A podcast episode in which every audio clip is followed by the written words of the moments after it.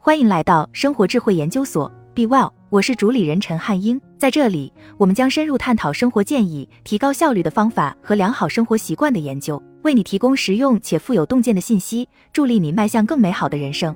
如果有人问你，一个人最大的能力是什么？你也许会回答：解决问题的能力。是，解决问题的能力很重要。但是，如果你解决的是错误的问题，这种能力就完全是浪费。作为一名产品经理，你需要提出对的问题。这里有十七个问题可以帮助你锐化思维。如果几年前有人让我用两个词提炼产品管理这个角色的话，我会说解决问题。这不就是我们的主要工作吗？找出客户的问题是什么，然后加以解决。砰，搞定！掌声在哪里？热衷于解决问题的问题在于，一旦我看到一个问题。我的本能反应是我该如何解决？我太容易被太多的问题所吸引了，这意味着，往往所有问题我都想自己解决，然后很快就会筋疲力尽。当我没法获得足够的支持和资源来解决问题时，我也常常感到沮丧。而且最糟糕的是，在执行解决方案时，我很容易会感到无聊，因为我已经爱上了另一个问题，原来的问题还没解决，就开始盯上新问题了。在经历了太多的倦怠和沮丧之后，我吸取了教训。如果你现在问我我的工作是什么，我会回答价值倍增。这意味着我只致力于解决值得解决的问题，为客户提供最佳价值，把注意力放在增加价值而不是解决问题上。这样，其实你会成为更好的问题解决者。以下列举了十七个探索性问题，可帮助你锐化思维能力。问题共分为三个部分。第一部分，评估问题有没有解决的价值。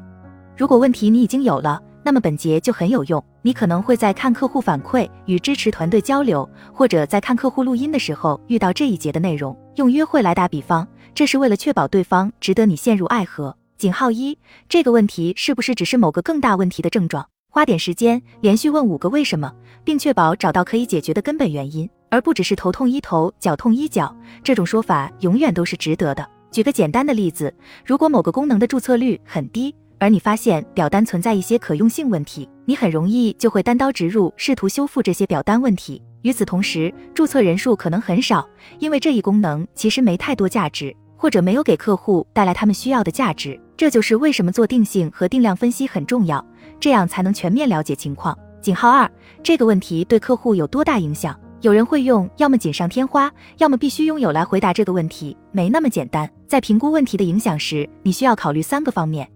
覆盖面这个问题影响到的客户数量，这个数字是真实客观的。强度这个问题的痛点有多痛，衡量可以粗颗粒度一点，用低、中、高划分，或者也可以用一杠十的尺度，颗粒度由你决定。给出的分值应尽可能基于用户研究。用户细分受此问题影响的客户是谁？对企业来说，有些客户比另一些客户更有价值，在这一点上可以采用系数，比如细分客户 A 和 B 的系数是一 x。但细分客户 C 的系数是二 x，影响等于覆盖率、星号强度、星号用户细分，这三个维度都考虑到，可以让你更全面的评估问题的重要性。量化影响、覆盖面、受影响的人数、强度、他们疼痛的强度、用户细分、该细分对公司的价值。井号三，解决这个问题对公司有什么好处？知道吗？客户需要的和公司想要的未必总是一致的。当公司不在乎某件事情，因为这件事情对他们来说无利可图时，我就是那个眼睛明亮、充满理想主义的年轻女性。毕竟，成立公司是干什么的？不就是为了通过满足客户的需求来赚取利润吗？我可以告诉你一个能从中受益的技巧：思考一下，看看这个问题从长期来看会如何损害到公司的利益。也许短期内缺乏明确的诱因促使企业解决这个问题，但慢慢的。这个问题会削弱客户对公司的信任，并损害企业长期的盈利能力。井号四，它是否符合公司产品的长期愿景和战略？就算问题对客户有影响，而且解决问题对公司来说也有利可图，但仍可能与公司的愿景不一致。举一个简单的例子，如果问题出在 Web 端，而公司希望专注于 App，当某个重要问题与公司产品的愿景不一致时，对他说不，对于保持专注就至关重要了。借用迈克尔。波特的话来说，战略的实质就是选择不做哪些事情。井号五，为了做这个，你需要降低什么事情的优先级？你的资源有限，一旦处理某个问题，就意味着其他问题没有处理的机会，这就是机会成本，错失机会带来的潜在损失。如果打算不解决这个问题的话，要思考接下来要干什么，并确保做那件事情的代价你负担得起。井号六，如果什么都不做，会发生什么？思考延迟的成本或无所作为的成本，这是一项非常强大的思考练习。你还会发现，有的问题就像一场大火，要么现在就破灭，要么就得等以后再重建；有的问题则像漏水的屋顶，会慢慢变得越来越糟，直到整个屋顶都倒塌。还有一些问题就像一滩水，很烦人，但只要每个人都知道绕着走，问题就不会伤害到任何人。左得马上处理，要么就得日后重建的问题；中会逐渐恶化的问题；右烦人但可以绕开的问题。第二部分找到重要的问题，还是拿约会来打比方，知道智者怎么说吗？单身其实挺好的，因为你可以思考自己真正想要的伴侣是什么样的。同样的，当你不去想某个特定问题时，就会有更多的空间去思考大局。初级和高级产品经理之别，往往就体现在这里。高级产品经理能发现并确认将产品提高十倍的机会，而不是仅仅提高百分之十。井号七，客户要完成的工作是什么？要完成的工作，这个思维框架能让你站在更高的角度去思考问题，而不是仅考虑产品的可用性。用户从伦敦飞往都柏林时，他们的目标不是坐飞机，而是与同事见面。如果你是航空公司，你的替代威胁不仅仅是同行的航空公司，还有 Zoom 和 Google Meet。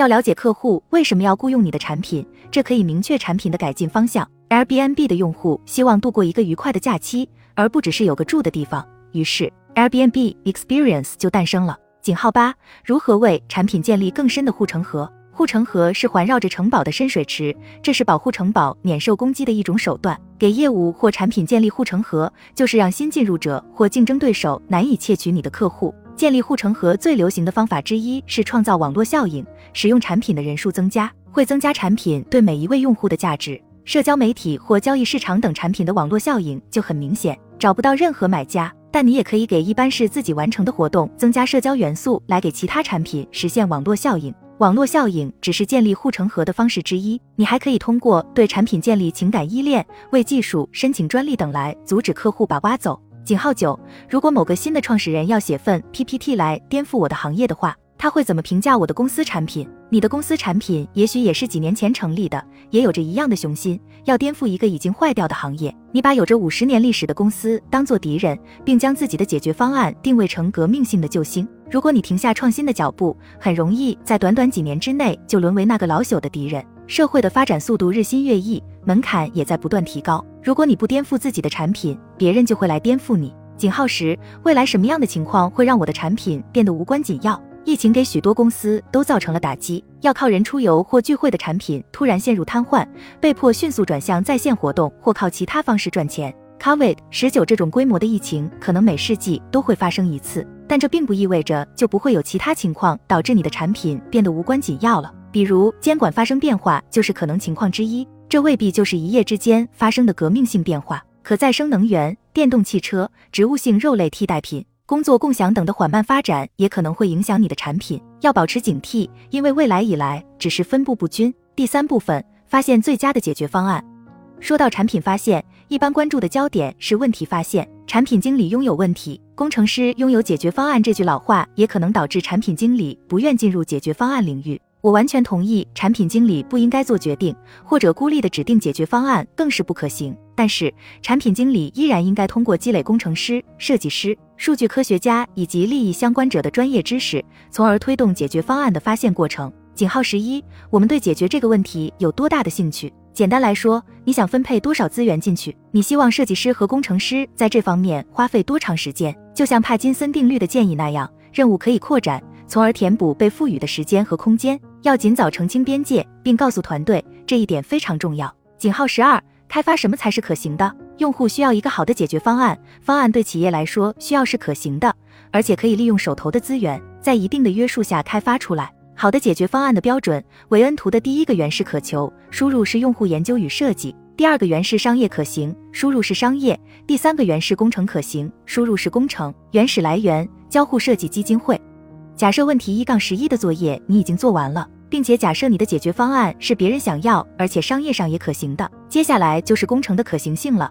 你得利用自己的工程师的专业知识来弄清楚能不能做出来。这个发现的重要性怎么强调都不为过。不同的解决方案有着天壤之别。比方说，我在 Bob 的团队正在探索在这款 App 上提供节能建议。解决方案可以是以下几点的组合：创建一条横幅广告，链接到包含一般建议的博客文章。拆解建议，让建议看起来似乎是 App 原生的。仅显示适用于用户的建议，提供建议的个性化。显示节省下来的金额，提供个性化建议。第三和第四个解决方案需要有用户数据，但我们未必掌握，因此目前可能不可行。有了这些知识，你就可以做出决定了。比方说，现在先做第二个解决方案，同时对第三和第四个的价值做一些研究，看看是否值得去做。而这又让我想到了下一点：收益递减。井号十三，收益递减点在什么位置？最复杂的解决方案几乎肯定是开发成本最高的解决方案。好消息是，你的客户未必需要花费一半时间开发出来的解决方案，也许就能完成百分之八十的工作。收益递减原则大概也适用于此。怎么测试这一点？可以开发解决方案的 MVP 版，发给一小部分用户，然后衡量它的影响。通过小小的迭代，不断改进解决方案，而不是花费数月时间开发一个完美的解决方案。井号十四，红队对这个解决方案有什么看法？红队是假想敌练习，把你的解决方案当做敌人、最大批评者或竞争对手。红队的工作是寻找解决方案的漏洞，并用所有可能出错的地方来挑战你。这个练习非常有用，因为你的真正的竞争对手到后面可能会做同样的事情。你也可以想象，自己也许会收到最冷嘲热讽的新闻评论，尤其是如果你的公司受到很多关注的话，这种情况完全是有可能的。井号十五。最危险的假设是什么？怎么才能降低它的风险？解决方案基于假设，客户想要执行某些操作，工程师可以用某种方式开发某些东西，等等。你的团队对这些假设的信心水平可能会不一样，而且每个假设对于让你的解决方案行得通来说，其重要性也不一样。不妨用四象限法来对这些假设进行分类，其中横轴代表置信度，纵轴代表重要性，这样就可以确定需要降低哪些假设的风险了。显示根据置信度和重要性划分的四象限表，深红色代表重要性很高，置信度很低，需要降低风险。井号十六，我们能提供的价值的最小切块是什么？我会尽量避免连续开发几个月，然后一次性发布一个成熟的功能。不管你做了多少研究和测试，对于功能的成功来说，真正考验是被发布出去的时候。研究和发布之间的时间差会增加需求趋势和需求发生变化的几率。出于这个原因，我一直主张要分阶段制定开发计划，专注于释放小块的价值，然后不断迭代。如果你的功能解决的是明显的痛点，这一点也很重要。你的客户会喜欢马上就能缓解百分之六十问题的解决方案，而不是在一年之内缓解百分之一百问题的解决方案。井号十七，我是解决这个问题的最佳人选吗？你一定很困惑吧？什么？为了细化这个问题并定义解决方案，你问了我十六个问题，然后还想让我把这个交给其他人干？是的，尤其是如果你的公司正在迅速扩张，而且你正在成为团队更资深的成员的话，不要害怕放弃你的乐高积木，只有这样，你才能真正成长。把问题解决授权给资历浅一点的团队成员，你可以学习新技能，以及腾出时间做更有影响力的工作。好了，以上就是今天的分享。如果您有什么看法，欢迎在下方留言与我们交流分享。期待我们下次相遇。